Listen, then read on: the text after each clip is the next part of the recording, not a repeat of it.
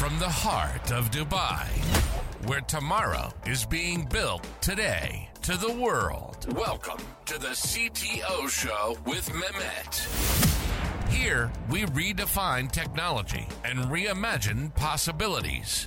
With Mehmet, delve into the riveting realms of AI, cybersecurity, and digital technology. Experience the thrilling highs and lows of startups. Immerse yourself in the spirit of entrepreneurship and witness the future of business innovation being written in real time. Now, without further ado, let's tune in and explore the future. Hello and welcome back to a new episode of the CTO Show with Mehmet. Today I'm very pleased to have with me joining from New Jersey from the US, Karin. Karin, by the way, it's the first time I have someone who is from your background with me. I would keep it a surprise and I will let you introduce yourself to the audience. Okay, thank you very much, everyone. My name is Karin Coger. I'm the attorney, as Mehmet said, out of New Jersey. However, I practice in all 50 states of the United States. So my law firm is Koger Law Firm, and we're a boutique firm that focuses mostly on intellectual property in the areas of trademarks and copyrights, as well as small business law. So we like to help entrepreneurs, um, small businesses, and content creators protect their intellectual property in their content. Great. And by the way, this is the first time I have someone from legal background. So because we had marketing, we had sales, we had, of course, it's a CTO show, so had a lot of people who are in the tech. But I thought, you know, that legal is also one important part of uh, any startup journey or even small medium business journey and you know, the topic that we're gonna discuss today is also important. So let's start kind of from here. Let's put kind of a overview or definition of intellectual property and why it's crucial for startups and established business alike, actually. Um, no problem. So it's interesting that you mentioned that you already had people on that talked about sales and marketing, um, because when when people start businesses, those are among the first things that they get into they go out, they they create a logo, they purchase a domain, they set up all their social media, and a lot of times they do legal, especially intellectual property legal last, and that is not what they should do. A matter of fact, people should actually consider their intellectual property first. So, in terms of intellectual property, like I said, I practice in the areas of trademarks and copyrights. So, a lot of people confuse the two. So I would say that in the most simplest terms, trademarks um, they protect your brand, and copyrights protect your content. So, for instance, um, if you were to trademark, and I don't know if you've done that yet in your country or in the U.S., um, the CTO show that is, you know, protecting your brand, it's protecting the name of your podcast, it's protecting your logo, and you would file registrations for that. And like I said, a lot of people wait to the end to even consider trademarking their brand or their business. But what can happen is if they do that, you're going to invest all this time and this money in supporting and building and marketing and sales. And then you might find out that A, somebody, you're infringing upon somebody else's trademark and they will come after you with a cease and desist. And you might, you know, lose the ability to use everything that you've invested in. Um, also, you want to protect yourself so nobody sees what you're doing and copies what you do without that mm-hmm. protection. Yeah. Now, at which stage do you think? Because you mentioned they have to start early. So, uh, because you mentioned two things the trademark and uh, the IP or the intellectual property. So, do you think they should maybe start with a trademark, especially, for example, if it's a startup and you know they are coming up with a little bit different name than a traditional name in the market uh, so they need to first register that name or maybe they need to wait a little bit to see some traction. So what do you advise usually you know your uh, your clients?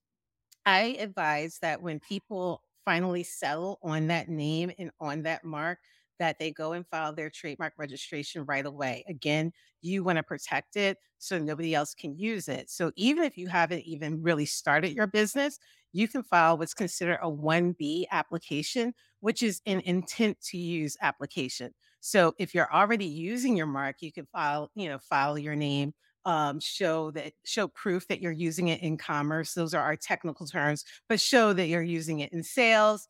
Um, but if it's just an idea right now, go ahead and file it now so you you have that protection in place.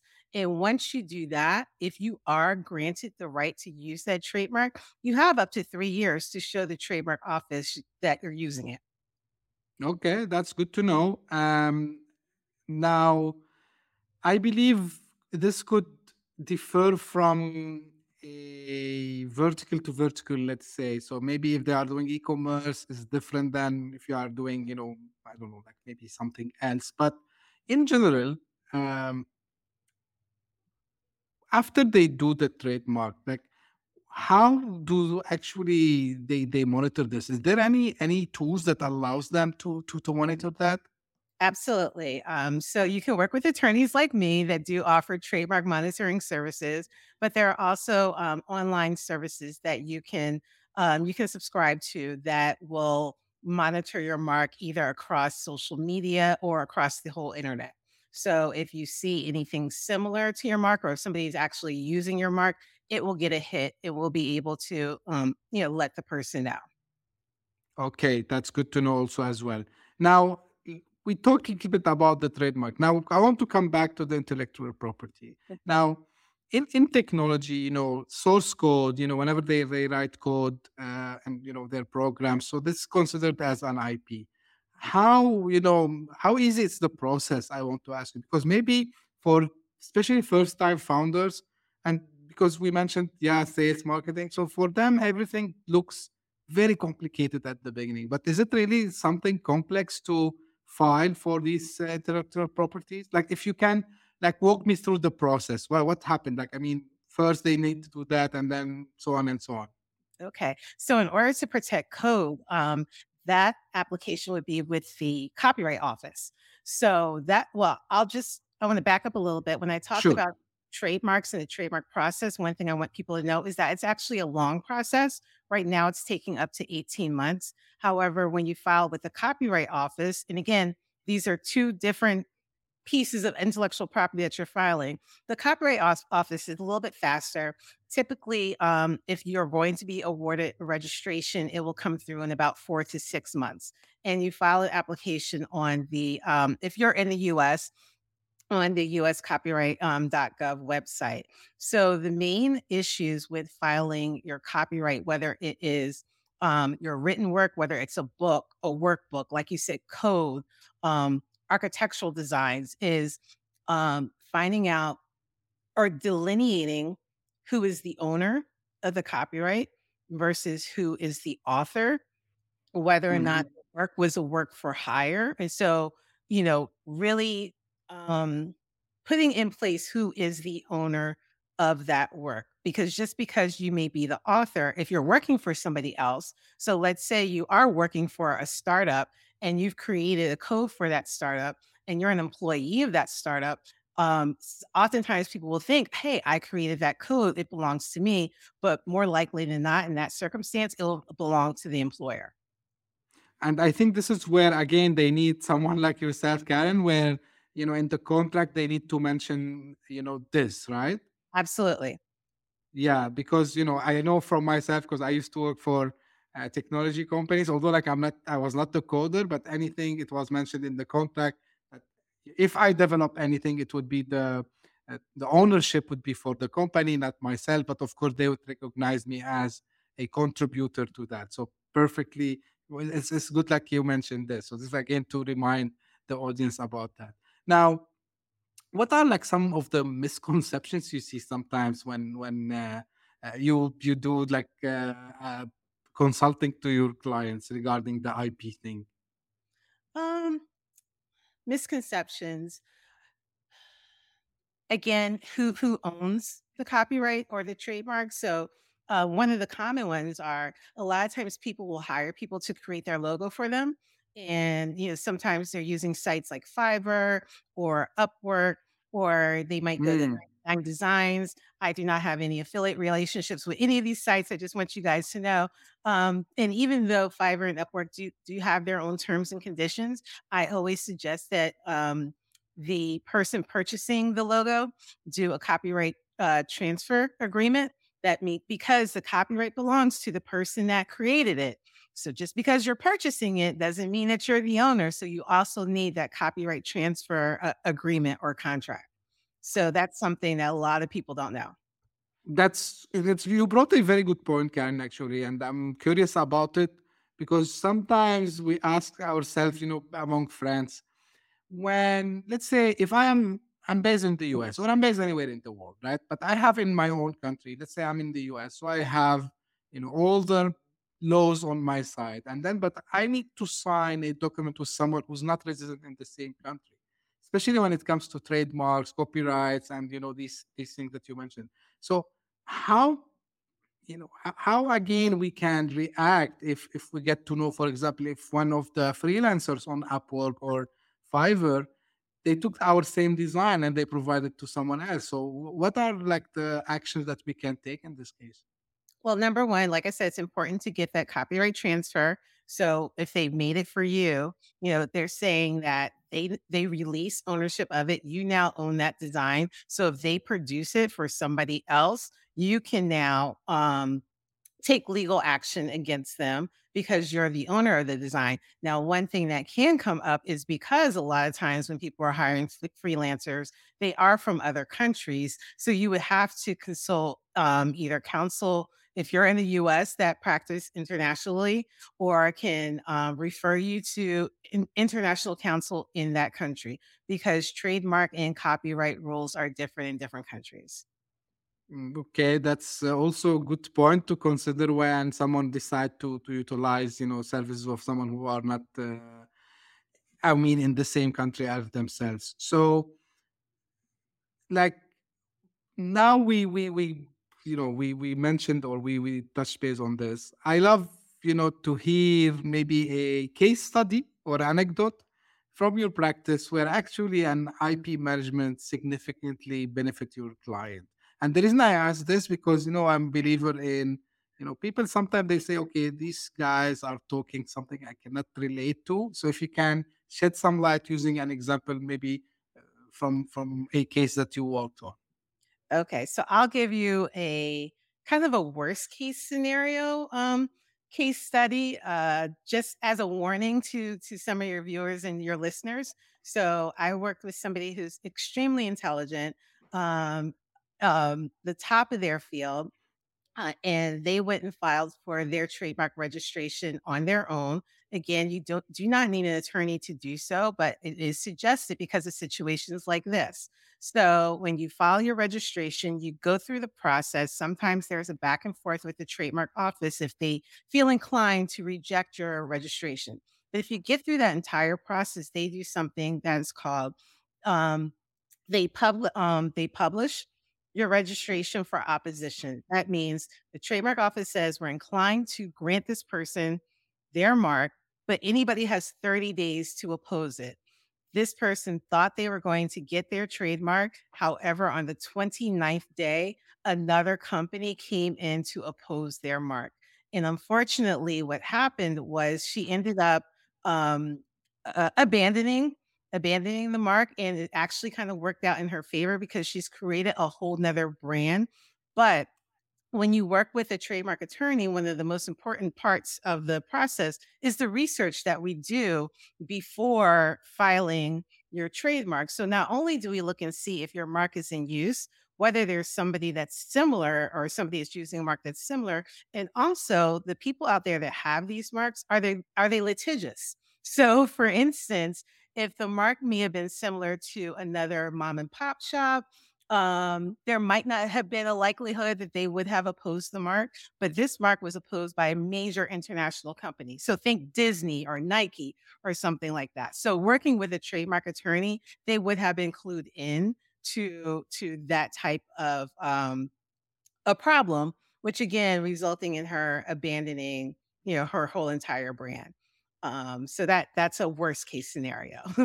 um, the good case scenario is the opposite. You do go ahead and file your trademark, and you may learn that, um, and this hop happens pretty often, that people are using your mark on social media um, a lot of times people just go on Google and Google images and they don't even do it on purpose half of the time. You know, they go ahead and copy and paste, but it's somebody else using your mark that they don't own the mark. It's not what the mark was intended for, or it may be in connection with something that you don't want your mark in connection with. If you have that trademark registration um, that enables you to contact Facebook, Twitter, all of the socials and file um, um, a takedown form. I'm going to use lay terms.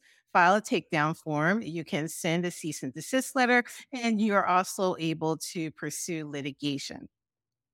Great. Now, just out of curiosity, and because you know, again, it's a CTO show, but I will ask you something related to the to the IP space. Have you seen a uh, rise in in in the cases where people start to complain because of, you know, everyone is saying AI will cause big issues when it comes to IP. So have you seen any, you know, did your phone you know start to ring more because people are coming to you and say, hey, like because of this AI thing, how how we can, you know, do this because the AI can create logos to your point, it can create text and so on. So what are you seeing in this space, Karin? So I'm seeing a lot of scrambling on behalf of the organizations and different legislatures. And in fact, I pulled up a couple of cases in preparation for us today. I need my glasses. So uh, there was a case recently that was just handed down. Um, a gentleman had filed for copyright registration he indicated that there was no AI use. However, he created um, photos using Midjourney, which a lot of people are using for illustrations or photos now. And the Copyright Office did find that it was not um, it was not authored by a human. Um, so this is something that I anticipate there are going to be a lot of suits and a lot of matters before the Copyright Office. The Copyright Office right now they're holding um, forums, discussions hearings to decide what to do. Um, because with AI, whether it's with the pictures, whether it's chat GPT and it's text, people are creating a lot of content now and claiming that it's theirs. And it is not necessarily theirs. Um, one argument that a lot of people are making are or is, well, I created the prompt that I, you know, input into the um Midjourney or you know another ai application. So should i should i be able to shouldn't i be able to own that? And it's no because the ai is trained based on what is out there already. So it's essentially pulling from somebody else's um copy copyright work that has been registered by copyright or once you put something into a medium, once you write it, once you take the photo, it belongs to you. Registration is the next and the best step, but AI is pulling from other people. Fine. Do you think we gonna sue a lot AI companies also as well because of that? I don't know about suits for AI companies, but like I said, right now there is a lot of proposed legislation and trying to figure out what to do because I always say that law is always years and years and years behind technology. It does not keep up. Um, it does not move as fast as technology does. So um, there there are going to be a lot of issues. Um, I do anticipate suits against the AI companies because of what I stated before. Um, you know, AI is using what is what is out there. They're using other people's work to train the AI. So yes, I do think there's going to be an uptick in um in lawsuits. You know, like I think this is a space to watch, right? So it'd Yes, be hot, it, it it gonna be a hot thing to watch in in the coming months, as I would say. Um, like one one thing you mentioned now, and again, it, it came spontaneously to my mind. Why law is so slow than technology? You know, b- b- because you have the background. Maybe you can tell me. Uh, so there are many areas and aspects of law. So you have state law, you have federal law, um, you have law that comes out of cases that have gone through up and down the courts. Um, so, you know, somebody might have a case that starts this year in 2023. And if it goes all the way up to the Supreme Court, it might not be, you know, be settled until 2030. Um, so uh, a lot of times when there are proposed changes to the law. Like I said, there there will be um, research, there will be hearings. Um, they will ask for public opinion. Uh, there will be more research, and then they will write the law and submit the proposed law, um, and that will be voted on again and again and again until it's actually um, moved into into law. Yeah. So, and I think it's it's common across the globe, not only in the U.S. So many places, you know, they have these. I've not call it complications, but yeah, it's not easy to change the law because you need to do a lot of research. You need to have a lot of committees. So it's, it's not an easy task. Now I want to shift gear like on on a topic which attracted me honestly, Karen. Like you, you are a, a lawyer, right? But at the hmm. same time, I discovered like you you are doing side hustling actually while while doing this. And when I was reading the bio, you know, I felt you know something like an excitement over there. Like, can can you walk me through this because it's I think something the audience should know about. Uh, absolutely. So I've always been a hustler per se. Um, you know, ever since I was a kid. So you think about the kids with, you know, lemonade stands or selling things door to door. That was always me. So um, my education process, I went straight through from high school to college to law school. I, I graduated in May, took the bar in July, and was licensed in December. Um, but law was not my first love. I, I always had other interests. So I always had other businesses. And when I started practicing, I initially, um, let me back up. I was always interested in IP. In college, my major was mass communication, so I worked with you know TV and radio and newspaper. So this this was my background. Um, however, upon graduation, I when I interviewed, I actually got a job at the public defender's office um, in the state of New Jersey. So when you are a public defender, you are counsel for indigent or um, lower class people that cannot afford private attorneys, you know, on their own. So even though it was a great job and I loved what I did, I still had other interests. So I had other businesses. I was an aerobics instructor. I had a business um, that was similar similar to to Zumba. Um, and then I got into e-commerce. So I started selling on Amazon and eBay and Shopify and those other sites like that. That's so, fine. So while I was working in this capacity in e-commerce, all of these issues that you and I have been discussing, um, they came up.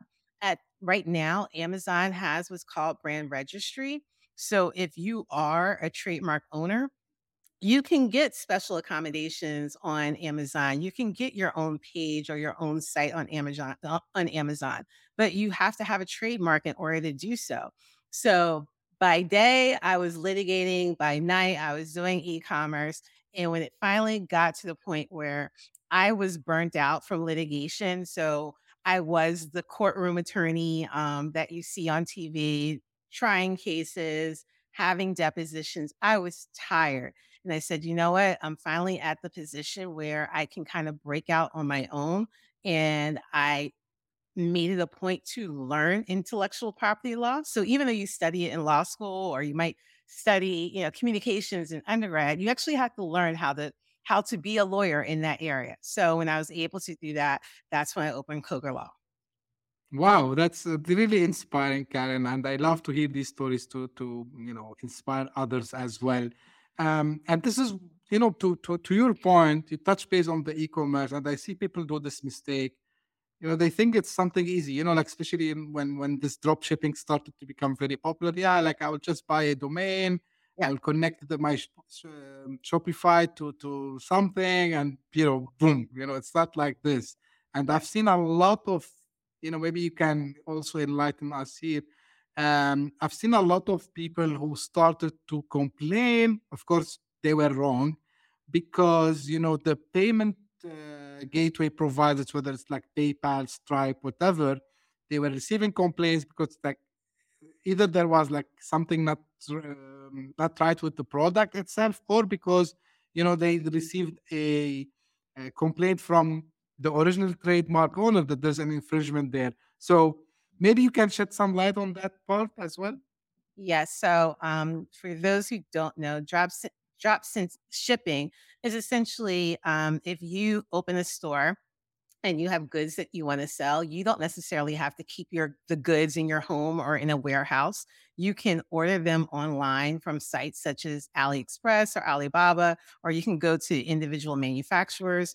And so when somebody orders on your storefront, you contact that website or warehouse you make a payment to them and they then ship the product to to your client so that's just the basics, you know, in drop shipping. Another thing that people do in this space is white labeling, um, where they similar to drop shipping, they they they go and they purchase the product from a third party site. However, they put your brand or your logo on on that product.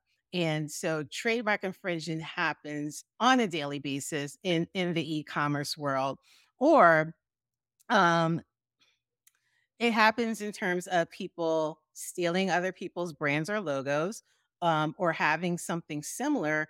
And maybe the infringement is they not only stolen your brand or logo, but now their products are not the same quality as your products are. So, you know, people are now looking at you and you're like, wait a second, that's not me. That's not, that's not my product.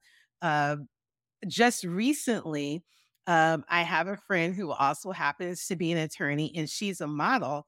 And somebody stole one of her modeling pictures, I believe, off of Instagram and used it on Amazon to advertise some of the Oh, accessories that she was wearing. she was wearing um, in the picture. So, in the world of e commerce, infringement happens all the time. So, you, number one, want to have your ducks in a row in terms of having your business set up properly, your trademarks um, registered, and the watch service that you and I talked about at the top of the show, where you do hire somebody to watch uh, what is going on on the internet to alert you if somebody is using your brand. great insight again, Karin, and thank you for sharing that. Now, as we come to an end, you know, any any advice you would give to entrepreneurs and you know founders that you can share, both from your legal expertise and um, entrepreneurship expertise? I suggest that at minimum, have a consultation with an attorney before you launch. Um, they can they can give you insight. Um, if you come to them, you have your idea, you have your brand in your head.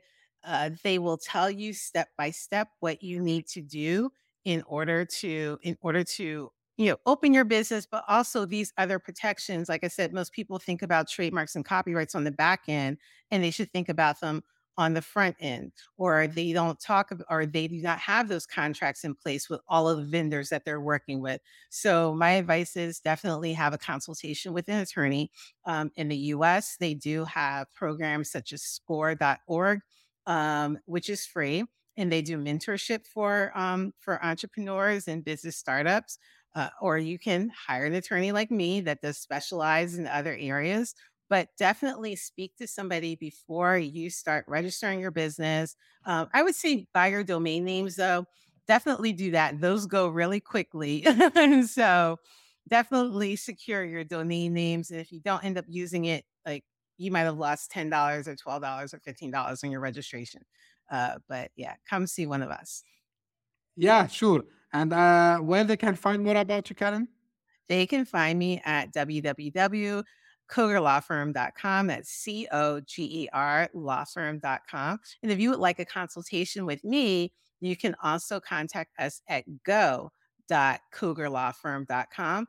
you can sign up for a f- free 15 minute introductory call so we can determine whether or not my office can help you. Great. I'll make sure that all the links will be in the show notes of this episode.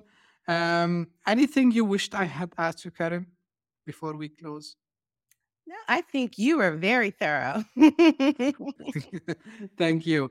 So yeah, I, I like to ask this question at the end. Maybe I missed something. So just to be in the safe side, and of course to make sure that you know the guest uh, mentioned whatever you know uh, they had in in their mind. So so great that you you shared. I think you know myself. I learned a lot today about differences of trademarks and copyrights and you know why IP is important, especially in the startup phase and when when you know founders they should think about it. And yeah, like as Karin mentioned, like if you have some doubts, reach out to her so maybe she can help you.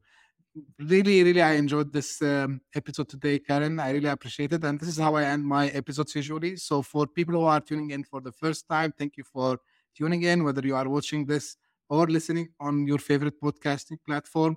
Thank you very much for the, you know, people who always keep following and sending me messages. Thank you very much for all the feedback that you provide. Please keep them coming.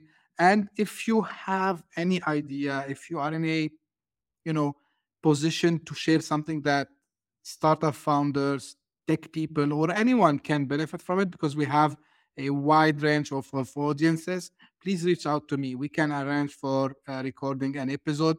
Doesn't matter where you live in the world, Karin in, in the States, in the East Coast, I'm in Dubai. Time zone is not a, not a problem. So please reach out. And thank you very much for tuning in. We will meet again very soon. Thank you. Bye bye hit that subscribe button, share the show with your tech savvy friends and fellow entrepreneurs, and leave us a review on your favorite podcast app. Your support means the world to us.